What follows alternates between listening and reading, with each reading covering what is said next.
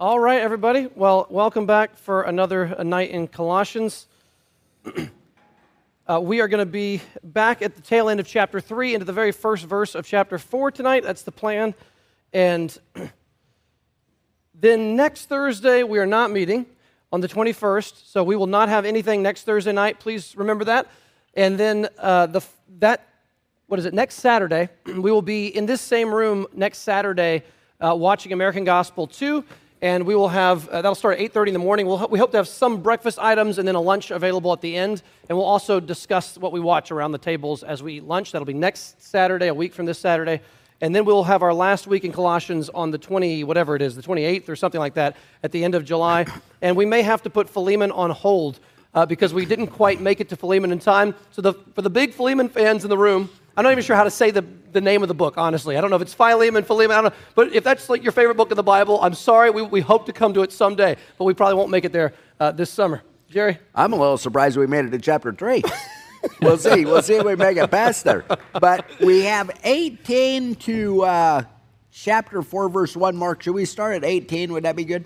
Yes. Okay, good deal. Scott, you want to read that and pray for us? These are really instructions or rules for the Christian household. If you have the ESV Bible, you'll see where we're getting that. And this follows a lot of great instruction that we've had in chapter 3. How about it, Scott? Yeah.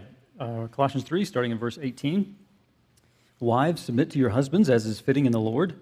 Husbands, love your wives and do not be harsh with them. Children, obey your parents in everything, for this pleases the Lord.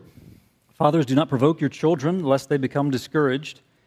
Bondservants, obey in everything those who are your earthly masters, not by way of eye service as people pleasers, but with sincerity of heart, fearing the Lord. Whatever you do, work heartily as for the Lord and not for men, knowing that from the Lord you will receive the inheritance as your reward. You are serving the Lord Christ. For the wrongdoer will be paid back for the wrong he has done, and there is no partiality. Masters, treat your bondservants justly and fairly, knowing that you also have a master in heaven. Let's pray briefly together. Heavenly Father, we're thankful again for these Thursday nights, thankful for all those who serve and make it possible, and just thank you for these nights. There are special times with our church as a church family to gather here and to open up your word and discuss your word and even to break out in the tables afterwards. It's been so fun to do that.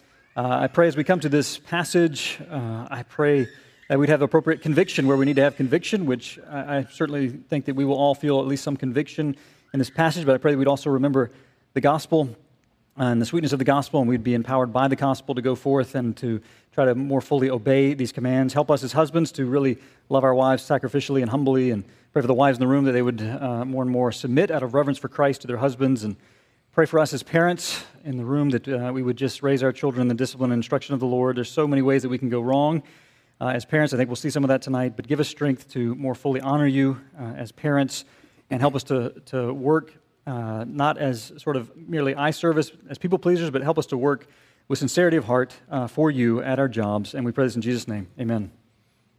Amen. I would have to think that if you're a parent, wife, husband, parent, that this is, you would see, and I think we would all say, this is our most important job in so many ways, jobs or tasks or duties, but yet I just think some of the hardest. And I don't know that there's any man or man for sure that would say, hey, have you really loved your wife as Christ loved the church? And he just say, well, we know the way Christ loves us, to love our wives in that manner is an amazing thing. Mark, you helped us last week. I really like that, the part on the confusion with the gender roles now, and maybe a bigger disputed passage in our culture than maybe ever. Yes, my dad was mentioning this to me, but it's been said by a few different people in the last few years that in the early church, the big debated point was the doctrine of the Trinity and who is Jesus? Is he fully God, fully man? There was a big debate for centuries on those kinds of things. Nicaea, Chalcedon, these famous moments in church history. Then you get to the Reformation and you have the doctrine of justification by faith. I mean, what an incredible battle. It's the center of the gospel. It's the center of the Christian faith, the hinge of the whole of Christianity on how we are right before God. And that was the big debate in the 15 teens and 20s and 30s.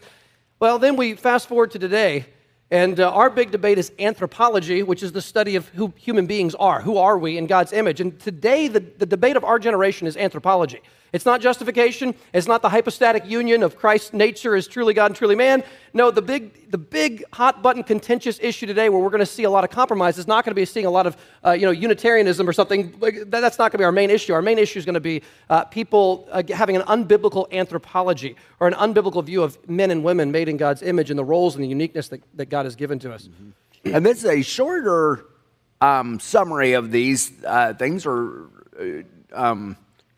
what Paul writes here as far as compared to Ephesians, but still just so good and so many things here. Scott, when you look at 18 and 19 on our way, where we'll spend a little bit more time with 20 and 21, just what are your thoughts there?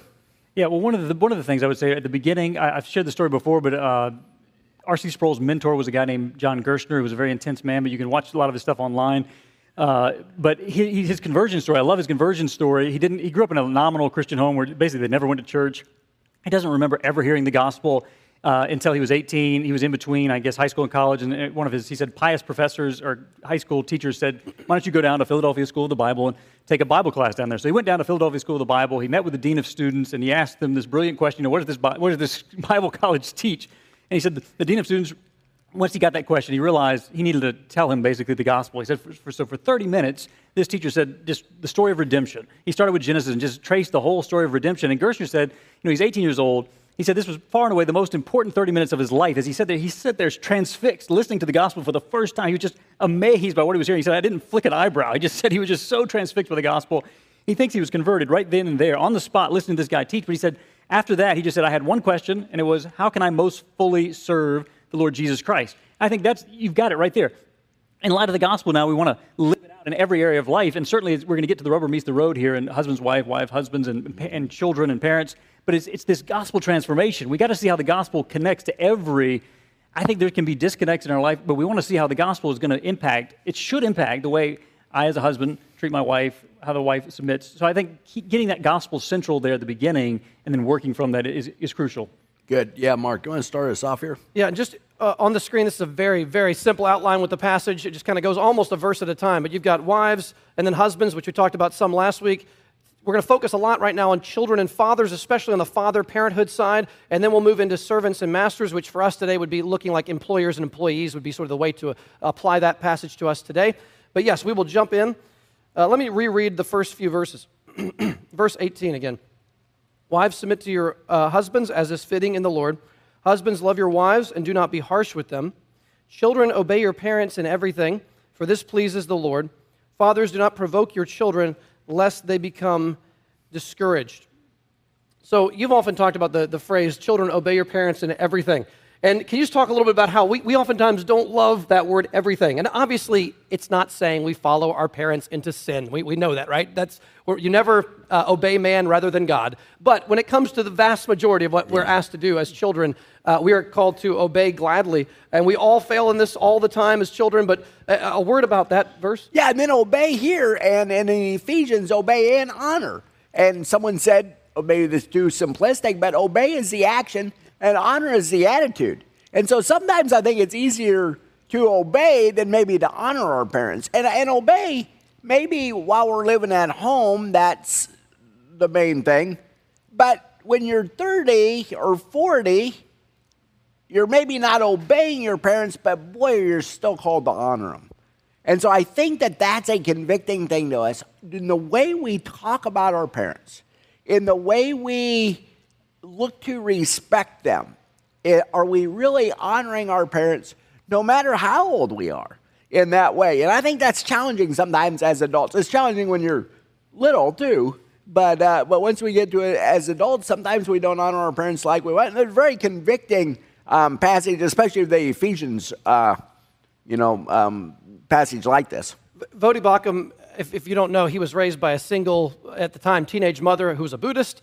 In, I think he says, South Central Los Angeles. He did not have a present father in his life by any stretch of the imagination. His biological father died a number of years ago, and I guess his father had left a message, and he was not close to his father. His father was not even in any sense a Christian, but his father left a message saying he wanted his son Voddie to preach at his funeral. And he said, I looked at my wife, I think Bridget is her name. He said, I looked at Bridget, he said, with tear-stained eyes, and we looked at each other, and she said, what are you going to do? And he said, I'm going to honor my father. So he went and spoke, and I'm sure he presented the gospel at his father's funeral, even though his father was not, by any stretch of the imagination, a good father. Honoring our parents is not something that they qualify for or don't qualify for. Even in Voddie's case, where he was entirely absent his whole life, Voddie still was called to honor him. And as an adult man, he preached his funeral and honored his father, even though he would have disagreed with his father on all kinds of important issues. Yeah, I think that's the hard part about all of these commands here, is they have nothing to do, I need to not exasperate my children no matter how they're acting, right? And I need to love my wife no matter, she has nothing to do with that. Her actions shouldn't persuade me one way or another. I need to honor my parents, no matter if they've been great parents or not. That's just what we're called to do in everything, like you said. Yeah. And that's a very challenging passage. This goes with what you just said, but I heard a great statement about this. You obey your parents until you leave the home, and you honor them till you die. You obey till you leave. That's going to change after you move out. You obey until you leave, and you honor until you die. And I think that's a good way to think about it. We never move beyond honoring our parents. Yeah. How about, oh, go ahead, Scott. Well, Jerry, I was just going to say, like, your wife, Amy, when her dad died not too long ago, can you just talk just briefly a bit about how she sort of honored her father? Just it was tremendous. Right. The way that she's out visiting her mom now because her mom took a back seat, but they lived in Evansville, and Amy is just she's the only daughter to her mom and dad. And they were divorced when she was 16. Partly what really brought her to the Lord was seeing that, hey, wait a second here. I can't rely on anything that is going on in my house right now. I need a Savior. And that's really what God used, amazingly, to bring her to Christ. But yeah, she was amazing in the way she would go see her dad, 8 or 9 hours away, and just serve him. And even said the other day, just still with tears, missing him, said, I just am so thankful for those, like, really 4 months there where he was really ailing, that she had a chance to go serve him just one more time. And I think that was a great example to me. I know, honor our parents. She's really, really good at that. So let's move in here to, and now we've got all kinds of points for this next part, and we don't know, we'll try to get through these and we'll see how this goes. But we've got 2 sets of 9, which just sounds like we'll never leave. But we do we're trying to move through these with some speed here. 9 ways to avoid exasperating our children. A lot of these are from John MacArthur. He's preached on this text in the past, and we kind of adapted his points here. And then the next set of 9 we got from some other people too, and kind of put them all together. So most of these are not original to us on the stage, although a few of them might be. But we're going to walk through some of these here. So number 1, so again, we're talking about how to not exasperate our children. And number 1 is to not overprotect. And you hear today sometimes about coddling children, and it's a temptation. Oh my goodness, it's such a temptation to do. You don't want to see them skin their knee. You don't want to see them in any way get hurt or in any way, make a mistake or a bad decision. And so sometimes we can become, the helicopter parent, where you're over their shoulder all the time. You want to prevent anything possibly bad from ever happening to your child. You want to wrap them up in bubble wrap and hope they never get a cut. Well, the problem with that is you're not going to mature as a human being if you never face disappointment, never have a degree of risk as you get older, degrees of freedom to make decisions. And of course, there's always going to be parameters around those things, but the overprotection can, in the long run, actually do a lot of harm to a child because they don't actually reach maturity. They don't know how to live on their own. They don't know how to function and make independent choices because mom and dad have done everything for me all the way through my 18th birthday, and suddenly maybe I moved to college and I don't know what to do. I don't know how to do anything properly on my own. I don't know how to deal with my laundry. I don't know how to do anything because everything's been done for me. So overprotecting can feel loving in the short run. In the long run, it usually prevents degrees of maturity and can lead to a kind of later exasperation. Yeah, we know how great trials are for each of us and how we've grown through them. But if we just protect our kids from trials, which is certainly tempting because we don't want them to go through hard things, but by going through them, the Lord will... and Amy when she was 16, went through a really hard time, and the Lord used that. So I think there's oftentimes that happens with our kids. For number 2, don't show favoritism. We obviously see in the Bible, you can think of some Genesis stories. Joseph with the coat of many colors. His relationship with his siblings is poisoned by his father, who prefers Joseph to the other sons, and it absolutely creates bitterness and rivalry and dissension and hatred, and even in this case, attempted almost murder. They thought about it and selling him into slavery.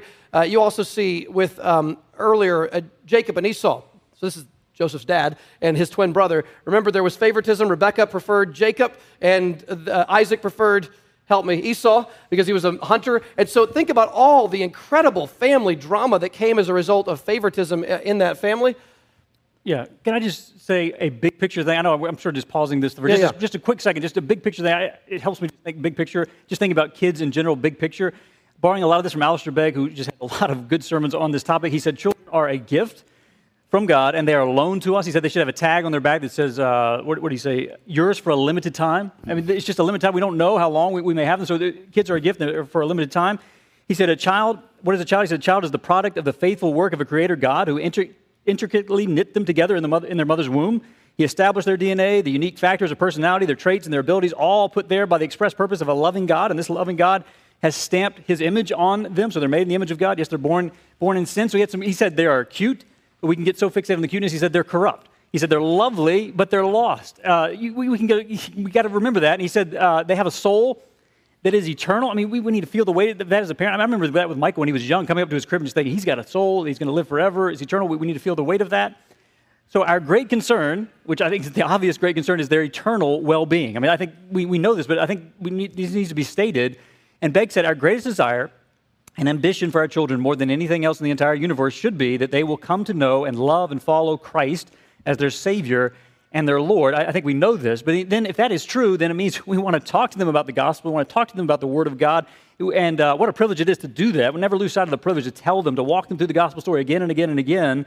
But then if that is all true, it means we want to pray, pray, pray for them. And I love what Charles Spurgeon said. He had godly parents, godly grandparents. This is what he said after he was converted. He said, my own conversion is the result of prayer. Long, affectionate, earnest, importunate parents prayed for me. God heard their cries, and here I am to preach the gospel. So I just think big picture, eternal well-being, we want to pray for them, we want to tell them about the gospel. What a privilege it is. Just that's kind of just a big picture just to keep in mind. Yeah, wouldn't it be fun? It'd be fun to hear your testimony of who and your grandparents, great-grandparents prayed for you and what God has done in your life. And we don't know how prayer works, but I know my grandma, on my dad's side, my grandma Edgar was sure that every one of her kids, grandkids, great-grandkids, and huge family, she had 8 kids, and I don't even remember how many grandkids, and I don't know, 30-something great-grandkids by the time she went down. She was positive they were all going to heaven because she prayed for them.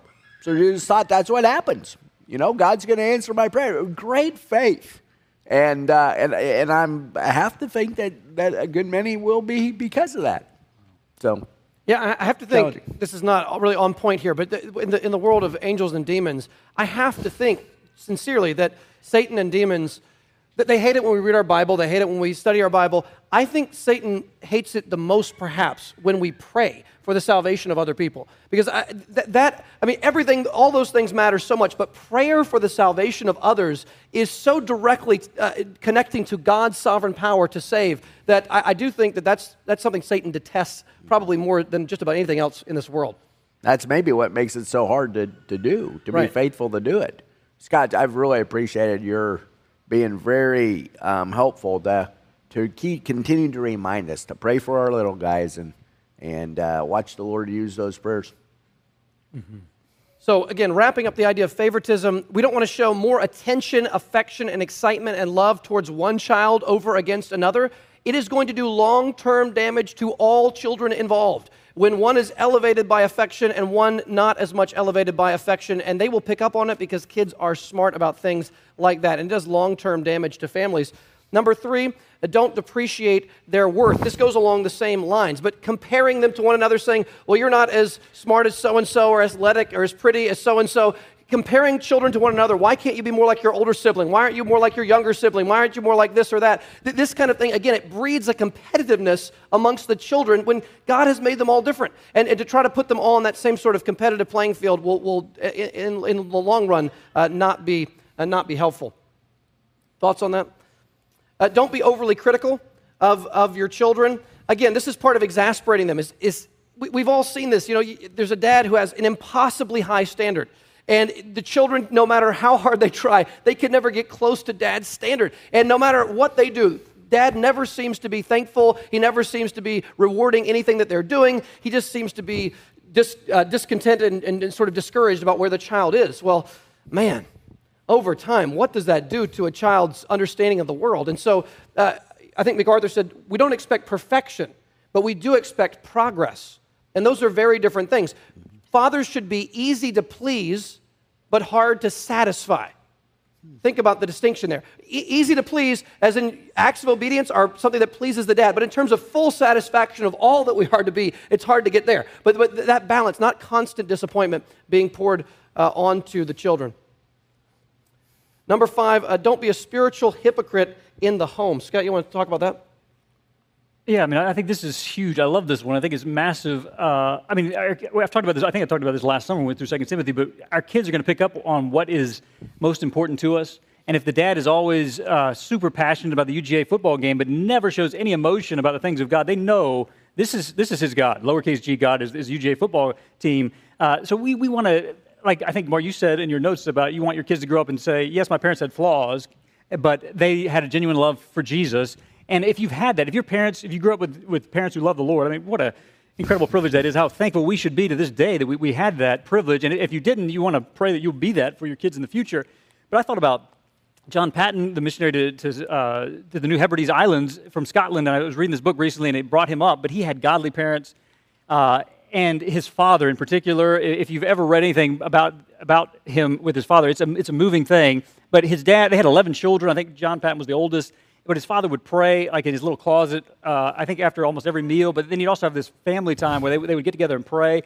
And this is what Patton says about his dad. How much my father's prayers at this time impressed me, I can never explain, nor could any stranger understand. When on his knees and all of us kneeling around him in family worship, he poured out his whole soul with tears for the conversion of the heathen world to the service of Jesus. And for every personal and domestic need, we all felt as if in the presence of the living Savior and learned to know and love him as our divine friend. And you have that famous story where Patton is going off to divinity school and his dad is with him. It's a 40-mile walk to the train station. His father walked with him the first 6 miles, talking with him, praying with him, encouraging him. They get to that point. He's got to turn around. They got to say goodbye. I mean, I can't even talk about it without getting emotional because it's such a powerful scene. He grabs Patton's dad grabs his son's hand and he says, God bless you, my son. Your father's God prosper you and keep you from all evil. And then he kept praying silently and they part ways, and Patton has to run around the corner and he has to run down the hill because he's so overcome, like with emotion. He just cried and cried and cried. And then he waits some time and he's going to come up to see if his dad is still there. And he looks up and his dad is just coming up at the same time. Both of them had run down and wept, but his father didn't see him, couldn't see him. And then he said his father looked and he turned around and he kept walking back. But then he said, in that moment, he said, he vowed deeply and often by the help of God to live and act so as never to grieve or dishonor such a father or mother as he had given me. I mean, just the power of not being a spiritual hypocrite. And Piper thinks that all of Patton that he did, it comes back to this love of his father, had this just, and I'm sure he's right, that had this, so we want to be like, at least in some degree, there's wonderful examples in church history that we can learn from. Yeah, just, I know I've mentioned this several times, but Don Carson's dad, Tom Carson, was an unheard-of pastor in Canada, and Don Carson's brother, who's someone we would not have heard of, he said, in his own words, he said, you know, he went looking for his dad one day. He stumbled into his dad's office, and his dad was on his face praying for the dozen people he had just preached to, because he had a tiny church in French Canada. And so he was on his face weeping and praying for the 12 people he had preached to that Sunday. And he said his brother like quietly backed out of the room and closed the door. And then he said, later in my wandering years, his brother went on a prodigal journey into sin for a period of time. He said, what I could never erase from my memory was the thought of my dad kneeling beside that chair and praying with tears in his eyes for me, the family, and for his church. And he said that was part of what brought me back years later. That has just stamped itself so deeply in my mind of, listen, my kids know I sin, I make mistakes constantly, I am embarrassed by them, I have to apologize to my children for losing my temper or saying something too intensely. That happens regularly. It's just part of, I'm trying to grow, I want to grow in that, but I want my children to be able to say, when they're in their 20s or whatever, later in life, I want them to say, man, Dad had all kinds of flaws, Mom had all kinds of flaws, I know they really loved Jesus and I know they really loved us because they weren't hypocrites. I want them to say they weren't hypocrites. They had all kinds of flaws, but fundamentally, Dad wasn't just doing this for a paycheck. He was doing this because he actually cared about the Lord and he loved the Lord. And if they say that, there's no price tag you can put on something like that as a parent. No, that's very challenging. Don't show number 6, them too little affection. You guys want to address that one? I got to collect myself. Not really. We're not being very affectionate on that, but yeah, that's... so there's so many... You know, you can just read about this all over the place of just how, and maybe again as dads, so important there. And we don't want to leave moms out of this because moms certainly are, you know, included in this as well. But yeah, I mean, I preached on this a while back, but when Jesus was baptized, God the Father says, "This is my beloved Son with whom I am well pleased." And I spent more time on this in that sermon, but just mentioning the obvious here. Number one, God the Father was present and not absent. So dad needs to be there for his children whenever possible. He made his presence felt by sending his Spirit, and fathers need to make their presence known when they are with and around their children. He was present and engaged. He wasn't present and detached and distracted, constantly checking email or something at the recital or whatever it might be. He identified himself with his Son publicly by saying, "This is my Son." And he expressed his love for his Son. This publicly, "This is my beloved Son, with whom I am well pleased." And he was not ashamed to express that delight in his Son. So not taking our children for granted, not avoiding time with them unnecessarily.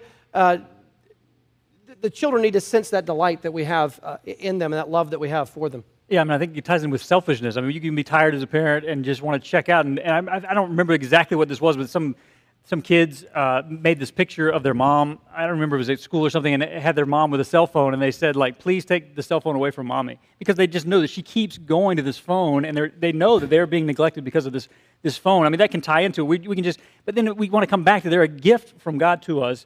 We're not promised tomorrow with them, and we want to just pray for strength and help to engage them in this moment, because this moment is passing so fast. We got to fight the laziness there to... I mean, all of us are going to face that, I think, as a parent, but you want to fight against that, remembering that they're a gift, and this time is a gift, so we want to fight against the selfishness. We can so easily just check out because we're tired, but we got to fight against it. That's good, and especially as dads, we see that in Adam in chapter 3, where in Genesis 3, where he was just passive, and I think I know I've failed in that so many times, by just not being intentional enough in the way we show affection to our families. Yes, number 7, don't fail to provide for them. So physically, emotionally, and spiritually. You'll probably remember 1 Timothy 5:8.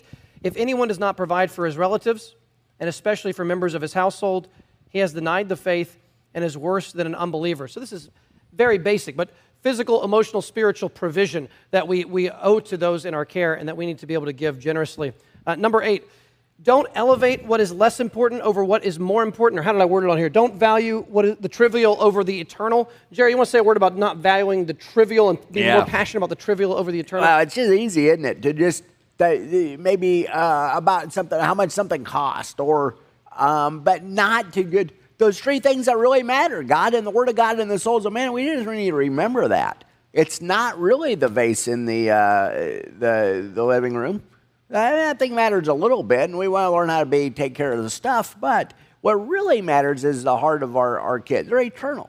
And so if we would show them wrongly that it's really all about, and even just external behavior, we have to make sure they know that it is about their heart, and we are going to pour into them those eternal things and continually remind them that the Lord and God's Word and the souls of men, that's what we're about.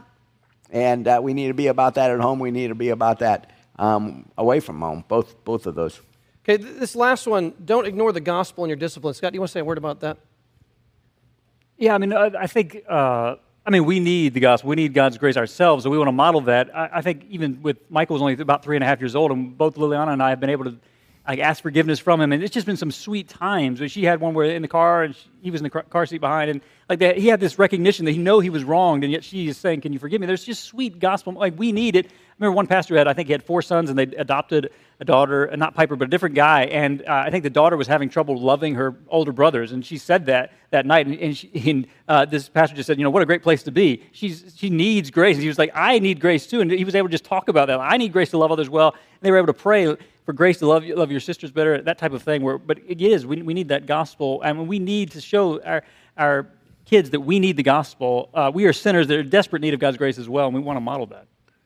We'll skip the other set of points for. We'll come back to them on a later day. Let's move on here to our next part of the passage. Jerry, can you read 22 through 4:1? Yeah, if I can find Colossians again, I think I can. This is very challenging and I think encouraging as well. Bondservants, obey in everything those who are your earthly masters, not by way of eye service as people pleasers, but with sincerity of heart, fearing the Lord. Whatever you do, work heartily as for the Lord, not for men, knowing that from the Lord you will receive the inheritance as your reward. You are serving the Lord Christ, for the wrongdoer will be paid back for the wrong he has done, and there is no partiality. I think we see again, he finishes this chapter, I think in a similar way to the way he starts it. If you go back to chapter 3, verse 1, if then you've been raised with Christ, seek the things that are above, where Christ is seated at the right hand of God. Set your mind on things that are above, not on things that are on the earth. For you have died and your life is hidden with Christ in God. When Christ, who is your life, appears, then you will appear with him in glory. But it hit me this week to think, it really, again, just as parents or as children, it doesn't really depend on whether we have a good boss or not. That really doesn't matter. That doesn't have anything to do with anything in this. What matters? What matters is that it's for the Lord, not by way of eye service or people pleasers, but with sincerity of heart, fearing the Lord. Whatever you do, work heartily for what? As for the Lord, not for men. Knowing that from the Lord, third time, you'll receive an inheritance from the Lord. You are serving the Lord Christ. I think he goes to extra lengths here to remind us this is all about Jesus. This is the way we started the chapter 3. It's what all of Colossians has been about. And now I just think it's great, and that's where you're going to get your inheritance from. You are serving the Lord Christ. So all of us have different situations at work, but how convicting, but maybe encouraging to say, my circumstances at work really have nothing to do with how I respond here, because I am only serving the Lord. That is all this is really about. And I think that will bring great joy even at hard times at work, but I think it will also bring maybe a deeper conviction where we won't grumble as much if on the hard days. And with every job, there's always going to be sort of a menial side to every job. And no matter what you're doing, there are going to be moments you're like, wow, this is not what I want to be doing right now. It doesn't matter what. It could be your dream job. You're going to have moments you're going, this is not what I signed up for. I did not think this was going to be taking up so much time in my job. And this actually elevates the significance of the menial parts of our job, because we are serving not our boss. We're serving the Lord Christ. So once you see this is connected to the God who made heaven and earth, this is connected to eternity, this is connected to things that matter forever, it adds gravity to the most menial thing. The smallest act of service connected to our job is eternal. It is significant because it is attached to Christ. Yeah, I think that, I think the work area can be an area where the gospel maybe, it's parched ground where the gospel maybe doesn't touch, or I think Nancy Pearcey uses the fancy word of bifurcated lives, where we can live split lives, where we can have our faith sort of in our back pocket. Once we go to church, we know our faith's supposed to operate here, but then we sort of go to work, we put it in our back pocket, and we don't really think about how our faith should be working out at our jobs. And I think Jerry Bridges talks about ungodliness and respectable sins. It was one of the most convicting parts of that, where you just think ungodliness is this wickedness out there, but then you think, oh man, it's like just going hours without thinking about God. That's being ungodly. And yet how many days can we go to work and just go hours without ever a thought of God? Well, in that sense, we are behaving in an ungodly way, so we want to bring God into every situation. It should impact everything. We want to think that even this menial task, I'm doing it for God and for His glory. So I just think we've got to think biblically about this, how our faith should be touching every area of our life, and this may be an area where we need to come back to these basic truths where this should be impacting how we are living. Could you help us in 23? Heartily, work heartily as unto the Lord. And so I think as believers, we should be the hardest workers out there. We really shouldn't. We should be completely different than the unbeliever, right? We're alive and they're dead. They're dead in their transgressions and their sins. We're alive. We have the Holy Spirit to give us encouragement through the mundane and all of those things. And so I think it's kind of challenging to say, compared to the unbelievers at your job, are you a whole different bird? Are you completely one that they would say, well, that guy or girl, he works hard, she works hard all day long, even through the mundane? And that's a great challenge, I think. Jerry, let me ask you, if I'm struggling or anybody's struggling with a bad attitude about their job, you're just feeling like this is not exactly what I signed up for. I don't really want to be doing this particular part of what I'm doing, and it's taken up more time than I thought. How do you address that attitude issue that we all can struggle with at times? Probably call Papa. Yeah, he's pretty encouraging there. Yeah, I think it is. I think you go to a passage like this. You know, you got to go. I think we have to meditate on the Word. And because those circumstances, I think, tend to drag us down pretty easily. And instead to say, hey, wait a second here. I am wrong in just showing joy when things are easy. I have to be joyful always, pray without ceasing, give thanks in all circumstances, and look to work heartily because I'm working for the Lord. And don't you think a big part of this is not to be, it's not instant gratification and can't ever be for the believer. This is long range. We have to think a long way from now. Eternity, that's where we're going to be rewarded for doing what we ought to, working heartily, even when we don't feel like it, or even when we're not getting rewarded at all. You know, maybe by the paycheck or a pat on the back. Yeah, go ahead. Yeah, I mean, I'm just going to tell the story, Mark, that you told a few months ago in your sermon. Mark told the story, you may remember, where this guy was a businessman, and he had been transferred to this new city in Scotland, and he was getting to know everybody in the different departments, and he was walking through meeting everybody, and he came past what was called a typing pool, where a bunch of secretaries, it was before computers, all these secretaries are typing up all these documents, and he was just passing. He didn't even see in there, I don't think, and he heard this one typewriter was just going at this insane rate and just very constant, loud. He was almost annoyed by the sound of it. He said to the guy who was taking him around, you know, what is that noise? Who is that doing that? And the guy just said, who was not a Christian, I don't think, just said, well, that's so-and-so, she's a Christian. And this young businessman's like, what in the world? Like, it didn't make sense in his mind. How could the fact she's a Christian have anything to do with her job? And so it led him to examine the truth claims of Christianity, and then he comes to saving faith. He ends up at Sinclair Ferguson's church. Sinclair Ferguson is 15 years old. Sinclair Ferguson is listening to this guy tell his testimony, and that was a big thing that led Sinclair Ferguson to faith in Christ. I didn't know Sinclair Ferguson until recently. I was listening to him talk about it.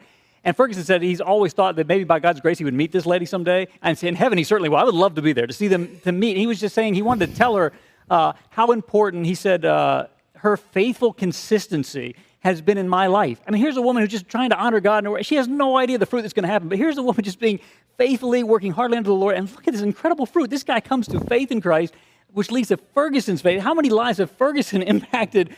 It all goes back to this lady just faith. I mean, I love stories like that. This is a woman who just wanted to honor God. What an example for us to follow. Yeah, I think so too. Mark, I think you've really been good to help us to know there is no job that isn't ministry. That's too many double negatives.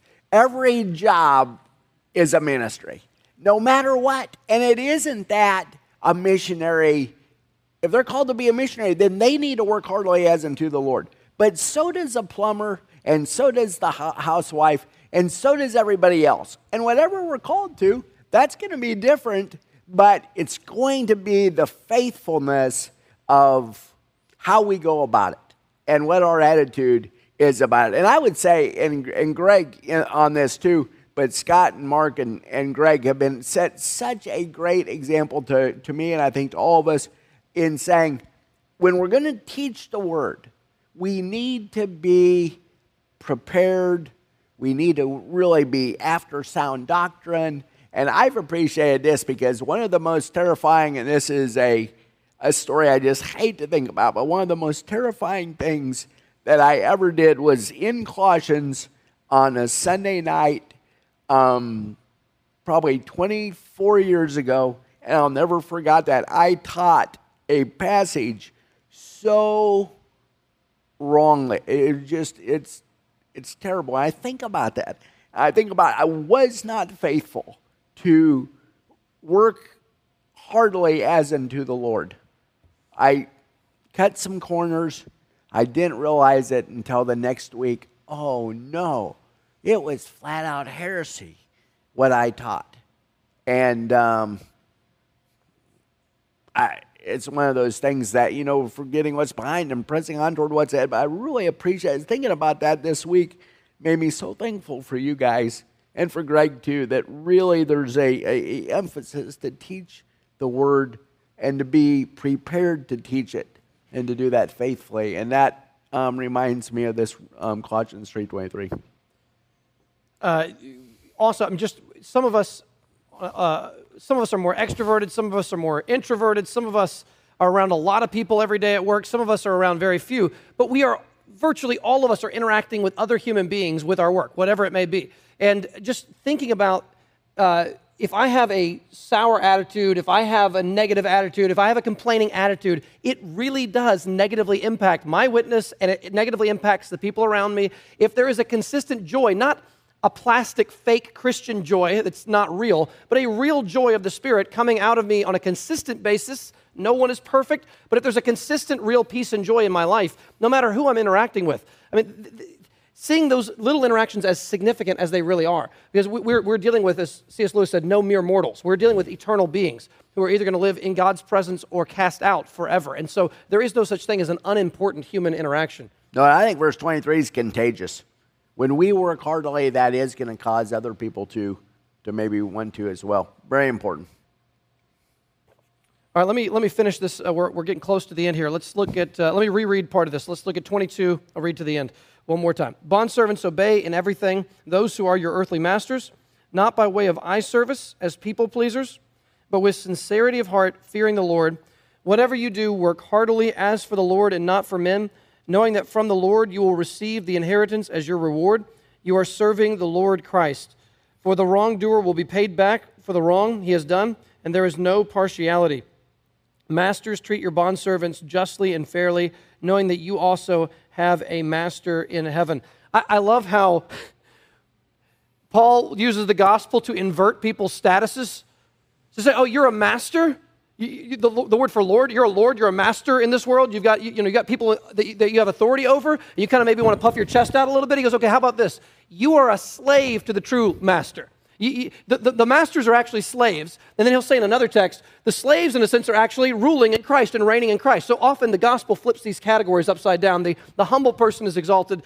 The exalted person is humbled. But if we have positions of authority in any way, in any relationship, those are things we should always keep in mind, that we are under the authority of Christ, and we should know that we are being watched by the Lord and that we will be accountable to the Lord for what we do and how we use that authority. And so kind of like your illustration about, you said teaching the text incorrectly, but those moments where we want to say, I want to be faithful to the master who's above me in those moments. Yeah, I mean, just a few things. I don't even know who wrote some of this, but it's convicting. It says, respond to your coworkers graciously as Christ has been gracious to you. Serve and love your coworkers unexpectedly and unashamedly, because that is how Jesus has served and loved you. Cultivate compassion towards your coworkers by regularly praying for them. And I think, especially if you're in maybe not a Christian environment like you guys are, if you're at where a lot of non-Christians around you, that you're going to be tempted to fall into whatever gossip it is or whatever. And I think of Manuel Fierro, who he wasn't going to gossip in the lab that he was a part of. And just that one simple act of just trying to honor God in that way, and Jose led to Jose Rodriguez's conversion. I think there's just, we can be sucked in so easily, but we want to stand out. It is a convicting thing, which I do think, like, even this whole passage for me this week, studying like the parenting stuff, I just feel like I've fallen off on, I've overprotected, I've disciplined wrong, like too light, too hard. I mean, you just feel the weight of it all. But Sinclair Ferguson, at the end of his sermon, he said, the Lord Jesus Christ died for all my failures here. It's just like, it was so sweet to be reminded of this gospel truth to wash back over you when you have failed in this way. But there's also this gospel to strengthen you to go and, in light of the gospel now, you want to do better, relying on the Lord's strength in parenting or at work. I just feel like you should feel sort of the weight of this, but you should also be reminded of the sweetness of the gospel. Yeah, and Mark and I know we've talked about probably that, where would we be if we didn't have a job all day where we get to talk about Scripture? I really admire all of you that are in a field where it is not all about the Bible every day, because that would be a huge challenge that I've never really experienced. And that's what I take my hats off to, are those of you that will continue to pray without ceasing, give thanks in all circumstances, be joyful always, Not when you're talking about the Bible, but when you're digging a trench or when you're taking care of little guys or when you're doing all that God's called you to do, nursing. It's just so important to come back to these things and to say that's just as important as the time of teaching the Word, if that's what you're called to. Just as an encouragement, we're almost done with this part, but as an encouragement, I mean, the Lord Jesus in his earthly life did ministry for about 3 years. Most of the time he was working not a Christian job, right? You know, in that sense, he was working a regular blue-collar job for most of his year. So when God becomes incarnate, he works with wood and masonry for 30 years. And then he does ministry for 3. And then if there was ever a moment where God dignified those kinds of jobs, he did it by doing them himself. And that's something we can remember as we do whatever the Lord's called us to do. Anything else? Close us in prayer, Jay? Father, we are so grateful for a passage like this. So convicting, so encouraging. I thank you that you have given us all we need for life and godliness through the Spirit that lives in us, through your Word. Pray that we would meditate on it day and night, that we would observe to do according to all that's written therein, in our jobs as we're parents, in being a wife or a husband. Lord, let us be different as you've called us to be. I pray that we would be godly in the way we go about this in front of our coworkers. Lord, I pray that we would work heartily as unto you. And Lord, that we would not be so quick to complain, possibly about whether it be our maid or our children or our job, but that we would be quick to give you glory with the way we go about this life. And Lord, as we talk now about these things at our tables, we ask that you would give us great wisdom to know how to honor you in a greater way this week than we ever have before. And we pray this in Jesus' name.